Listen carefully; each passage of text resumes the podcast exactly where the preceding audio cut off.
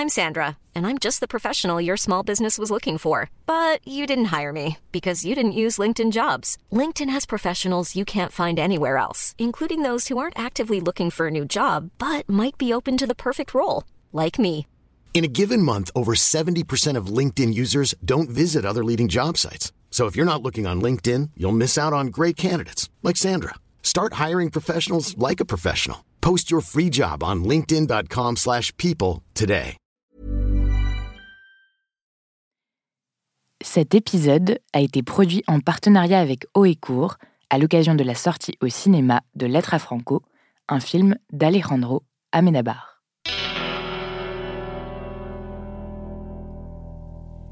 L'histoire fourmille de puissants qui, par conviction ou intérêt personnel, parfois les deux, ont agi, se sont trompés, mais se sont tus.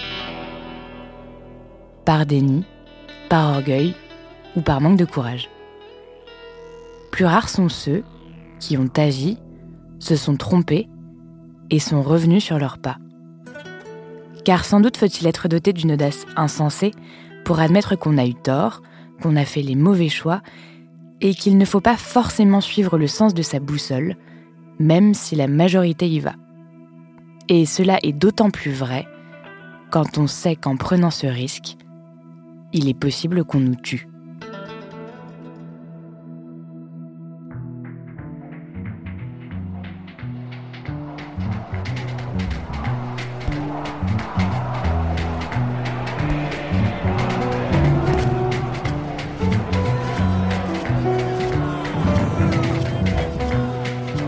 Connaissez-vous l'histoire de Miguel de Unamuno? Que siempre de hacer, de, de vivir de la lengua. ¡Viva España! ¡Viva!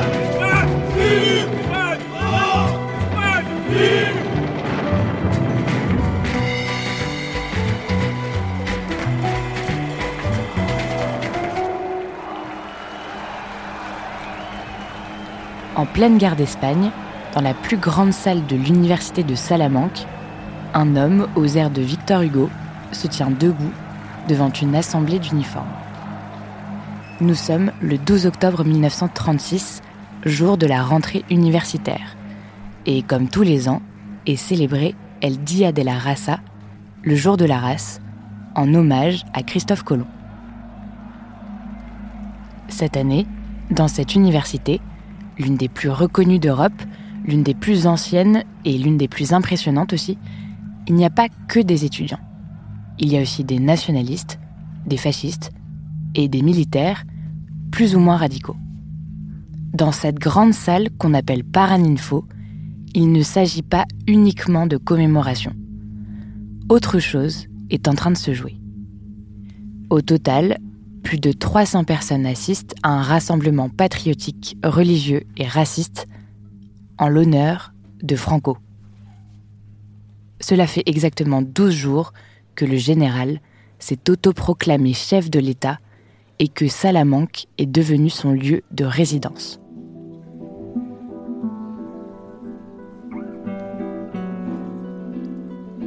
Tous les yeux sont rivés sur l'orateur aux lunettes rondes. Miguel de Unamuno, au caractère complexe, pétri de contradictions et de paradoxes, aussi déchiré intérieurement que l'est en ce moment son pays, commence son discours.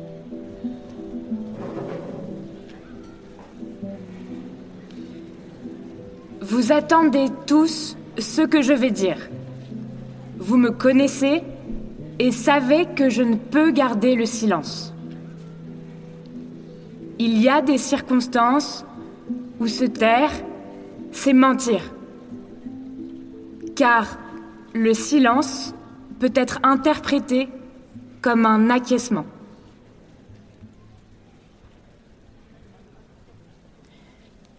Cette salle, Miguel la connaît par cœur. Et pour cause, il dirige cette université depuis plus de 30 ans. Au mur, il y a des tapisseries, des peintures, des médaillons des rois catholiques, des armoiries et un lustre clinquant qui trône au centre. Miguel est debout, sur l'estrade. Près de lui, une table présidentielle et des sièges au velours rouge sur lesquels sont assis des gens pour le moins influents. Il y a la femme de Franco, Carmen Polo, quelques-uns des disciples du nouveau chef de l'État et le héros du moment, le général José Mian fondateur de la Légion étrangère et en charge de la propagande de Franco.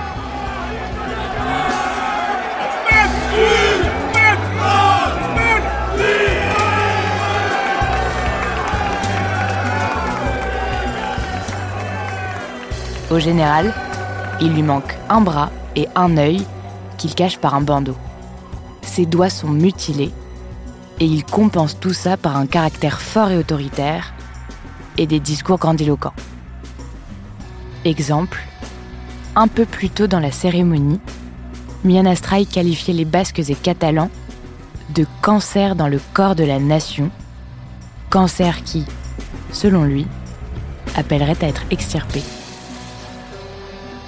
Or, il se trouve que dans l'Assemblée, il y a au moins un Basque, Miguel.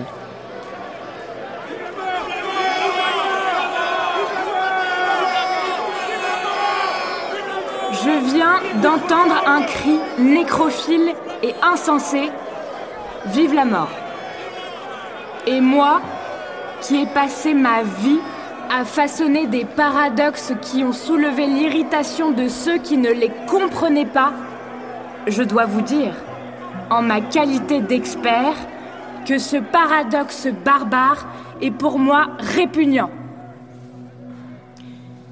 Le général Mianastrai est un infirme, disons-le sans arrière-pensée discourtoise. Il est invalide de guerre. Cervantes l'était aussi. Malheureusement, il y a aujourd'hui en Espagne beaucoup trop d'infirmes. Et il y en aura encore plus si Dieu ne nous vient pas en aide. Je souffre à la pensée que le général Mian Astray pourrait fixer les bases d'une psychologie des masses. Un infirme qui n'a pas la grandeur spirituelle d'un Cervantes, recherche habituellement son soulagement dans les mutilations qu'il peut faire subir autour de lui.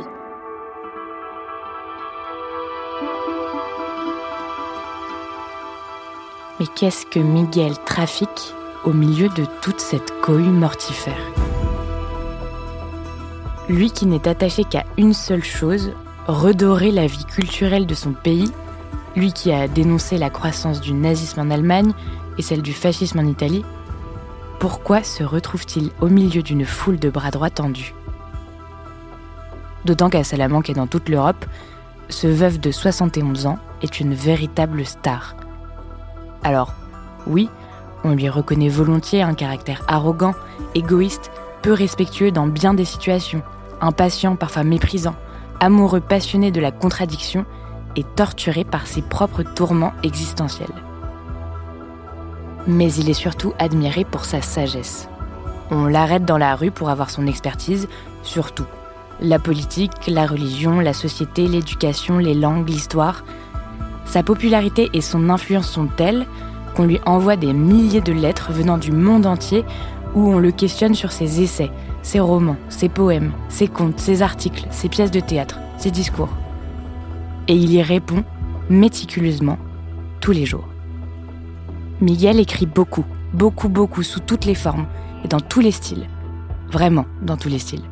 Il a même rédigé un traité de cocotologie, l'étude de la cocotte donc, ces petits animaux que l'on fabrique en pliant du papier. Bref, il est un écrivain et penseur admiré, un symbole de lutte et d'intelligence.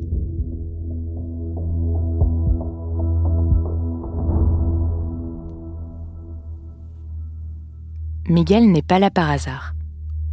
Il a été invité par Franco en personne. Car Miguel était persuadé, il y a quelques jours encore, que le coup d'État militaire était la meilleure solution pour son pays. Il a même soutenu le putsch en donnant 5000 pesetas, ce qui est une sacrée somme pour l'époque. Sauf que la prise de pouvoir par Franco au lieu d'installer la paix comme Miguel l'imaginait, s'est soldé par un bain de sang. Sous les ordres du général, on n'hésite pas à tirer sur les opposants, socialistes et communistes. Les femmes, les mères, les épouses et les sœurs déposent des crucifix et des médailles pour honorer les morts étendus dans les rues.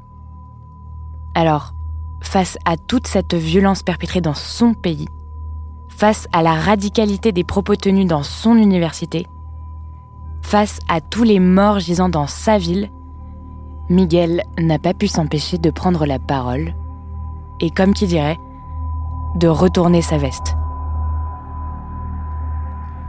Vous profanez le temple de l'intelligence dont je suis le grand prêtre. Vous vaincrez, mais vous ne convaincrez pas. Car pour convaincre, il faudrait que vous persuadiez. Vous vaincrez parce que vous possédez plus de force brutale qu'il n'en faut. Mais vous ne convaincrez pas. Car pour convaincre, il faudrait que vous ayez des arguments. Or, pour cela, il vous faudrait avoir ce qui vous manque, la raison et le droit avec vous. Je considère comme inutile de vous exhorter à penser à l'Espagne. J'ai terminé.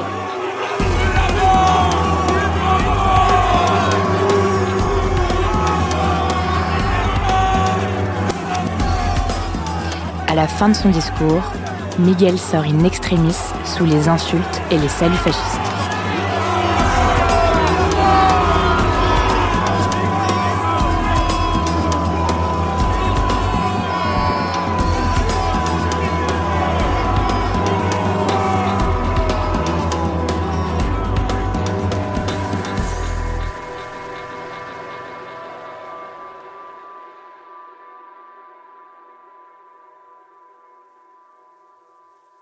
Du jour au lendemain, il perd tout. Son poste de conseiller municipal de Salamanque, sa position de recteur de l'université, sa réputation, jusqu'à sa liberté.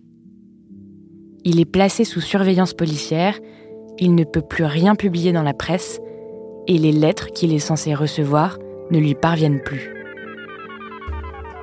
Son discours, contrairement à ceux des autres orateurs, n'est pas repris dans les journaux et l'isole totalement. Plus personne ne lui adresse la parole jusqu'à sa mort, trois mois plus tard, le 31 décembre 1936. On aurait pu penser que son discours aurait fait de Miguel un héros, que ses mots en auraient inspiré d'autres, que l'indignation de ce vieil homme aurait initié une prise de conscience une vague de résistance, voire une révolte. Rien de tout ça. La guerre d'Espagne, qui avait démarré au début de l'été, a duré trois ans. Elle a fait un million de victimes. Et s'est soldée par la victoire des nationalistes. De cette guerre, une dictature a émergé, dirigée par Franco, pendant plus de 35 ans. Alors, à quoi sert le courage? Certes, le discours de Miguel n'a pas radicalement changé la face du monde. Mais son courage ne se mesure pas à cette seule action.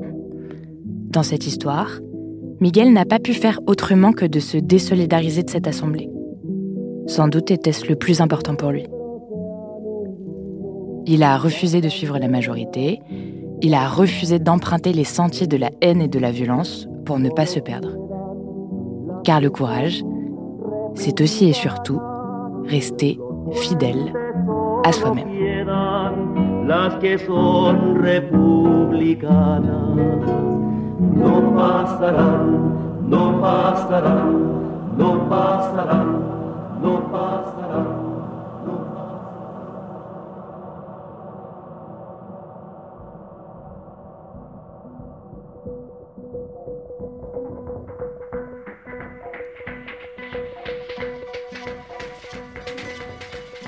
Héros de cette histoire, Miguel des Unamuno. Merci à Severiano Delgado Cruz d'avoir partagé son enquête sur ce discours. Autrice et narratrice, Juliette Livartowski. Réalisatrice, Solène Moulin. Productrice, Diane Jean. Recherchiste, Marion Lefebvre. Générique, François Clot et Thomas Rosès. Connaissez-vous l'histoire d'eux? Car l'histoire, c'est nous.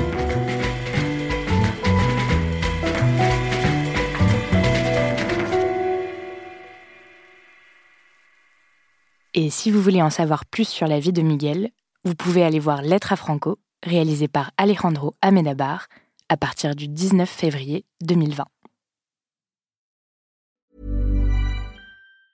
Mom deserves the best, and there's no better place to shop for Mother's Day than Whole Foods Market. They're your destination for unbeatable savings, from premium gifts to show-stopping flowers and irresistible desserts. Start by saving 33% with Prime on all body care and candles. Then get a 15-stem bunch of tulips for just $9.99 each with Prime. Round out Mom's menu with festive rosé, irresistible berry chantilly cake, and more special treats. Come celebrate Mother's Day at Whole Foods Market.